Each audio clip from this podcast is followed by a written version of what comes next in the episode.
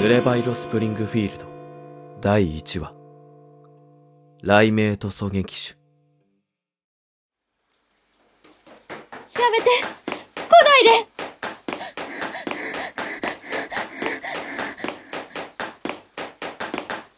嘘。行き止まり。いや。やめて。私が何をしたっていうの。お願いだから殺さないで。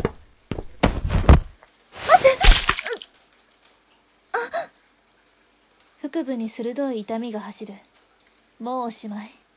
私はこの名前も知らない男に侵されて殺されてここで死ぬんだ。そう思った。その時だった。おい、そこの、何してんだ？このクソ野郎！お嬢ちゃんから手離せ！大丈夫か？血が。どれ？見せてみろ。男が男が。大丈夫。その男ならこいつがやっつけた。安心しろ。はあ。どうした？こりゃ傷が深いぞ。応急処置だけじゃどうにもならん。どうにかならないのか？病院とかに連れて行ったり。おいお前俺たちの状況が分かってんのか？病院で憲兵に見つかったら終わりなんだぞ。だが、連れて行かなきゃこの娘の命も終わる。深山一旦冷静になれ。俺たちは逃亡兵だ。俺たちは、この娘まで死なせるのか。長い沈黙。そこに存在していたのはカラスの鳴き声と凝固した気まずさだけだった。意識が遠のく中で気が短そうな男が先に口を開いたお嬢ちゃん名前は？リーフェン。アン・リーフェン。リーフェンか。リーフェン。必ず助けるからな。渡り。何してんだ？病院に急ぐぞ。ああ、今でもこの時のことをたまに思い出す。カラスの鳴き声は消えていた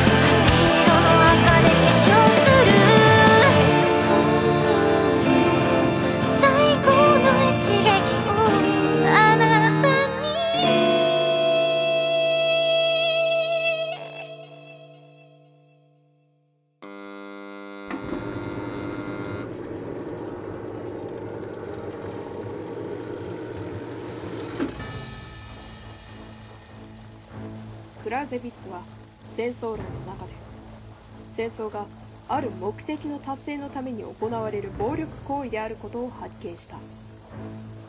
そして1910年代人類が経験した大戦争の目的は全ての戦争を終わらせるためであるだがその目的は達成されなかった。むしろ兵器の発展を促し暴力行為の激化を招いたのである。戦車飛行機ロス弾人類は次なる戦争に向け兵器開発に歩みを進めている歩兵用装備もその例外ではなかった。1920年大日本帝国は国産狙撃眼鏡の開発に着手。そして1923年11月日本工学が試作型を完成させたこの野心あふれる極東の帝国は秘密裏に狙撃手養成計画にも着手その最終段階を迎えつつあった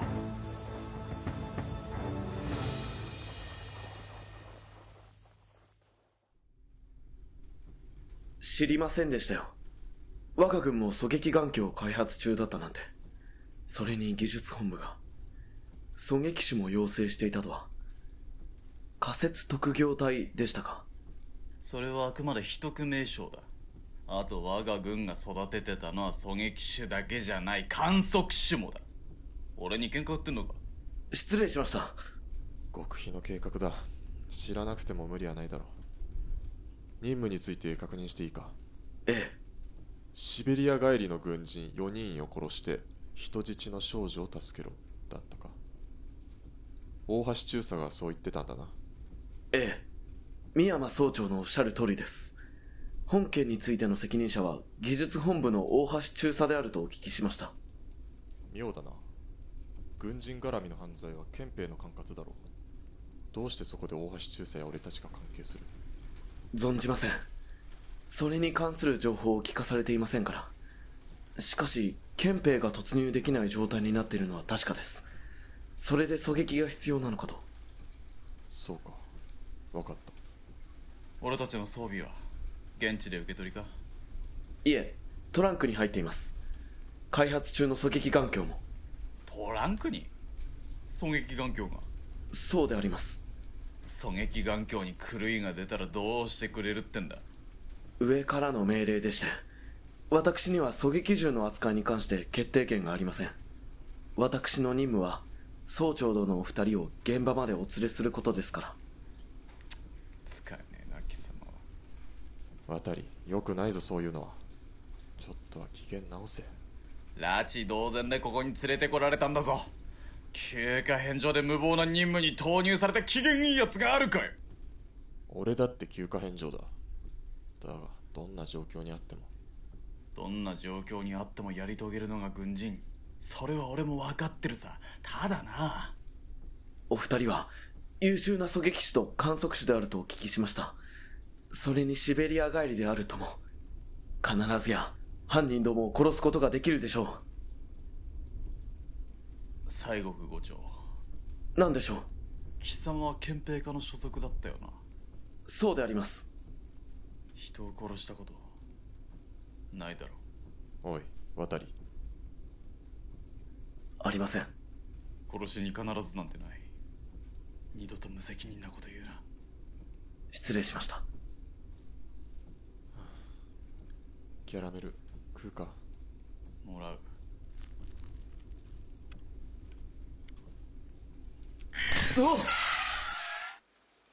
おいどうした？カラスが、フロントガラスに。縁起悪いないい、先が長い。出してくれ。はい。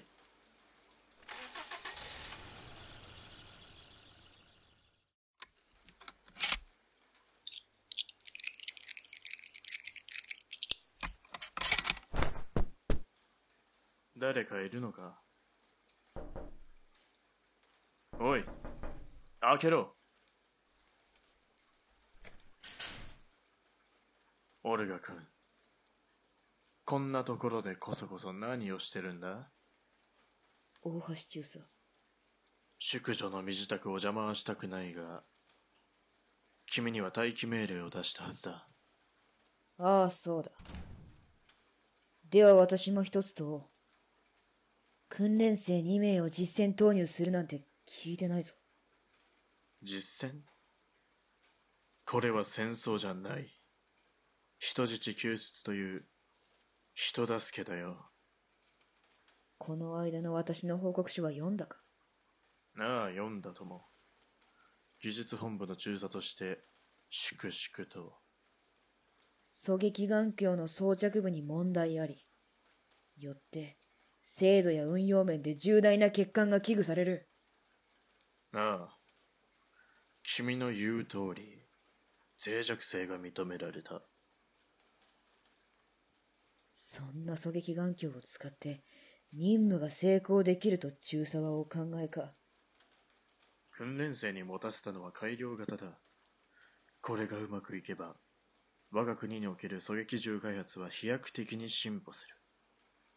これは絶好の機会なのだよ。そして、中佐の昇進や保身もかかっている。結果を出さないと予算も打ち切られる。違わないか それも事実だが、一側面でしかない。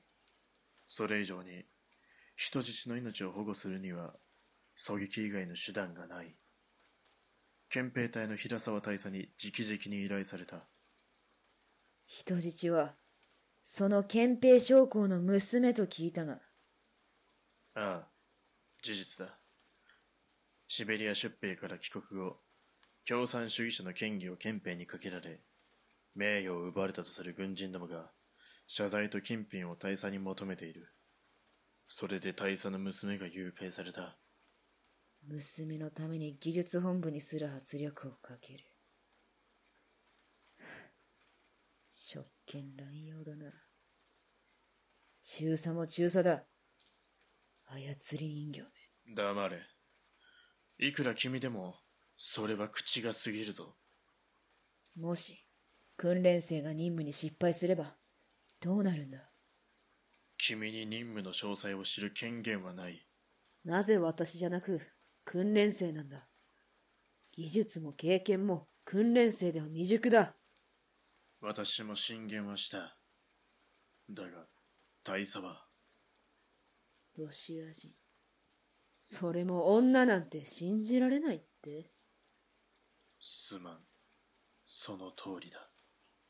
ならば、私も現地へ行き、この目で見届ける。許可できない。訓練生二人と憲兵一個招待。上から許可された人員はこれだけだ。投入される訓練生は誰だ？三山総長と渡総長だ。訓練成績は優秀。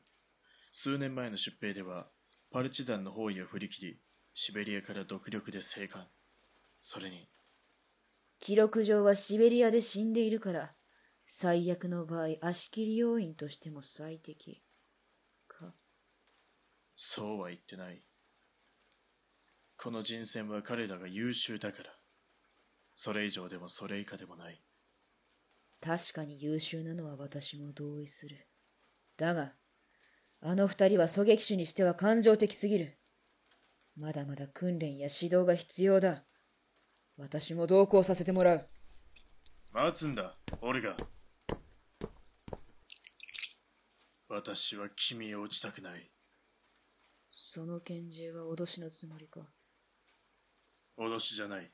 警告だ。装備を今すぐ棚に戻せ。その小銃もだ。これが日本流というわけか。稚拙だな。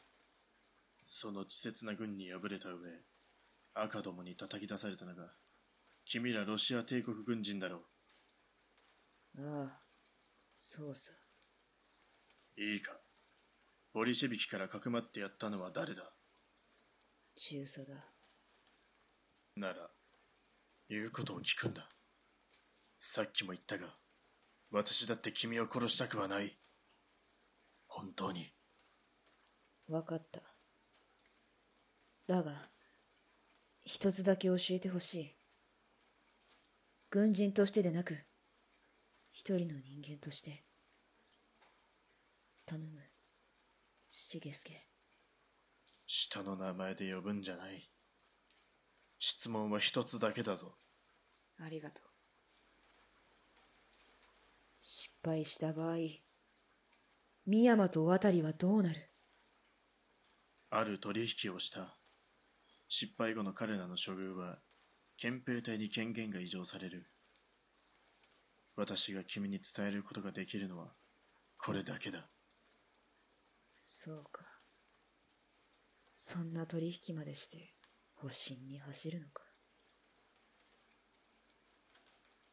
中佐あんた変わったな。ロシアで会った時とは別人みたいだ。変わったのは私じゃない。環境だよ。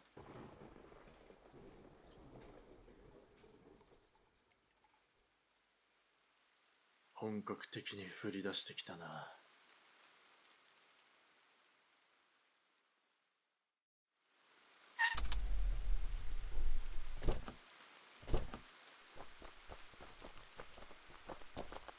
この建物の屋上がお二人の狙撃地点となります。山荘に向かう最後の休憩所で距離的にも狙撃に適した場所であります。おいおいちょっと多すぎるんじゃないか？この憲兵の数は。わかりません。上層部の決定です。私はただお二人をお連れしろとしか聞いておりません。そうか。銃を出してくれ。承知しましたこちらです。よしお前はここで待機してろ。了解。さて始めるぞ。ああ。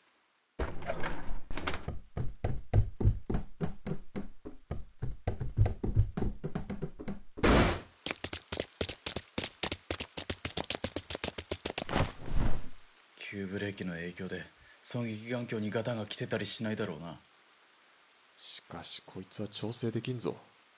装着部に問題はなさそうだが。どれ？貸してみろ。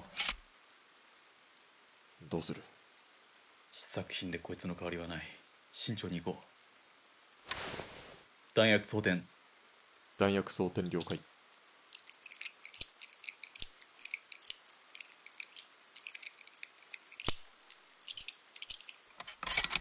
準備完了。いつでも撃てる。対象は？正面の山荘の3階右から4つ目の窓に1人。あの人質を取ってるやつだ。2階の一番左の窓に1人。そして玄関付近に2人。全部で4人。受けた説明の通りだ。全員捕らえた。誰からやる？人質を取ってるやつは最後だお前が家の掃除をするときはまずどこから吐く？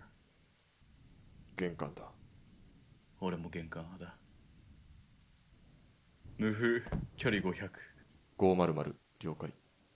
雷雨だ。慎重にな。分かってるさ。一人ずつ雷鳴と同時に片付けよう。あの美少女に拳銃突きつけてるろくでなしどもに俺たちの存在が気づかれねえようにな。ああやってやろうぜ。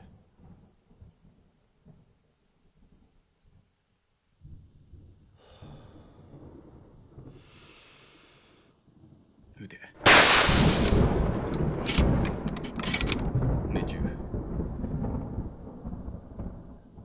玄関前1名排除。次。撃て命中玄関前排除完了次は2階だ。了解。捕らえた。撃て。2回排除。あと1人だ。一度深呼吸しとけ。おい聞いてるか？ああ。なんか気になることでもあったが少しな。なんだ？言ってみろいや何でもない。集中しすぎて疲れが出てるみたいだ。そうか。奴はまだ俺たちの存在に気づいちゃいない。一回水でも飲んで落ち着け。ありがとう。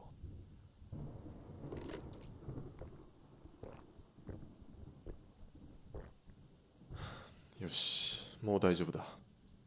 幸い狙撃眼鏡の狂いもなさそうだな。最後の仕上げといくか了解。捕らえた。ああくそ。女が邪魔だ。ああ確かに。これは人質の位置が悪いな。誤射の危険性が高い。まだ撃つな。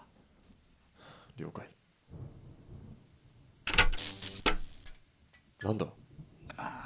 きっと憲兵のクソったれどもがここの照明をつけやがったんだ。余計なことしやがって。ああ最悪だよ。なあクソ。奴がこっち見てる。畜生気づきやがった。どうする？あいつ火金に指かけてんぞ。撃つか。いや誤射の危険性が高い。ダメだ。じゃあ黙ってあの子が死ぬのを特等席から見てろってのか。黙って指くわえてよ。そうは言ってない。だが奴だって命は惜しいはずだ。人質を殺せばいよいよ命はない。だからあれは脅しだ。本当にそう言い切れるか？どうだ？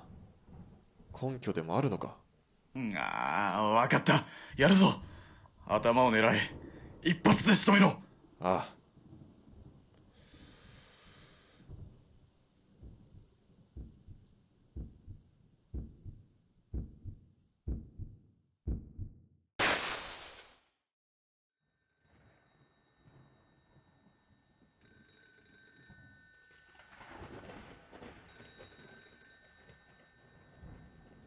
鳴ってるああ。義本第三部の大橋だ。そうか。彼は何といや、異論はない。これをもって陸軍技術本部第三部の任務を終了する。あとは憲兵化でよろしく頼む。すまないが、そういうことだ。彼らの元へ行かせてもらう待て、俺が気安く触るな私だって女だ君の狙撃技術や知識がまだ技術本部には必要だ。技術本部が必要としてるんじゃなくあんたが必要としてるんだろそれはだな。チョルトバジミ私は悪魔か。そうか。だが、ここを通すわけにはいかん。都合のいい時だけ日本軍の軍機を適用するのはやめてくれないか軍機の問題ではない。君の亡命は特例中の特例。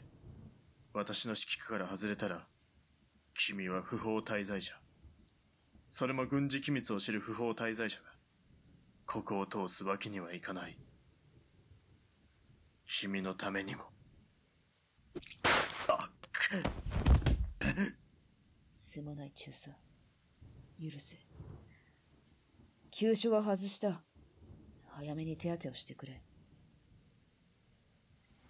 今まで世話になった。待て。待つんだ。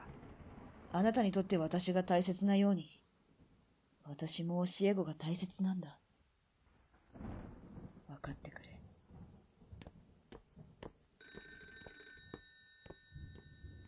くそ、こんな時に。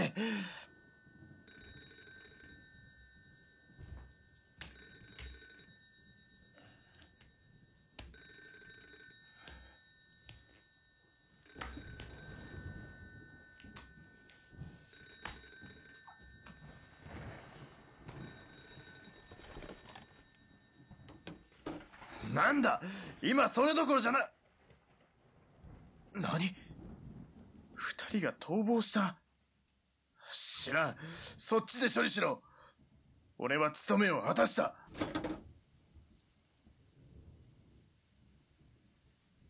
この雨は、まだ続きそうだな。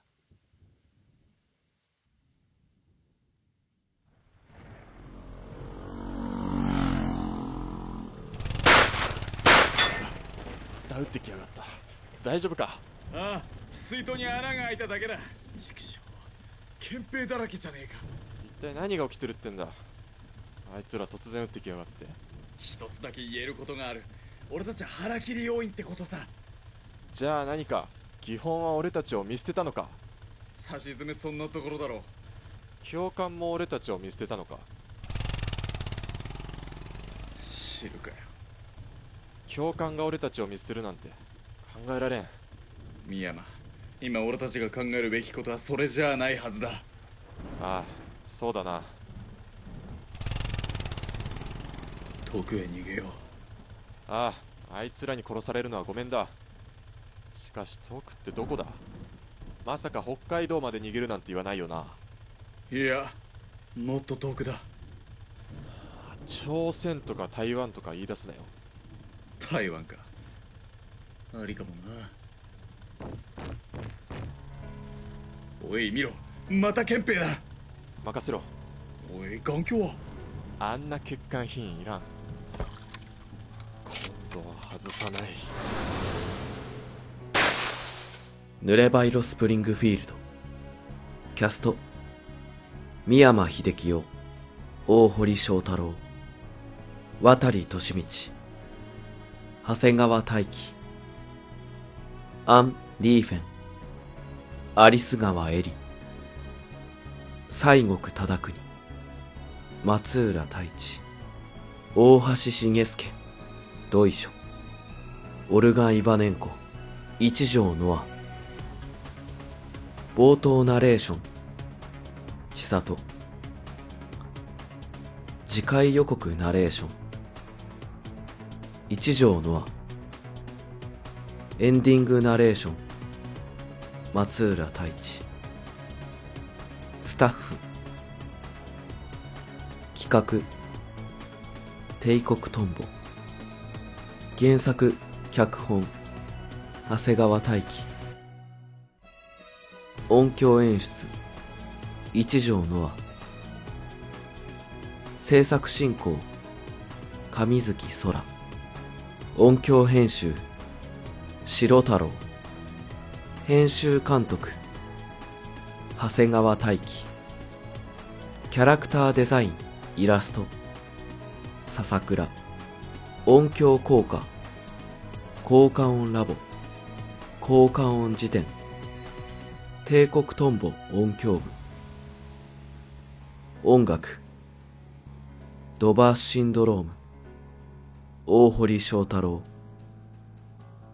録音。帝国トンボ音響部。広報一条ノア。白太郎。助監督吉明。優位欅監督長谷川大輝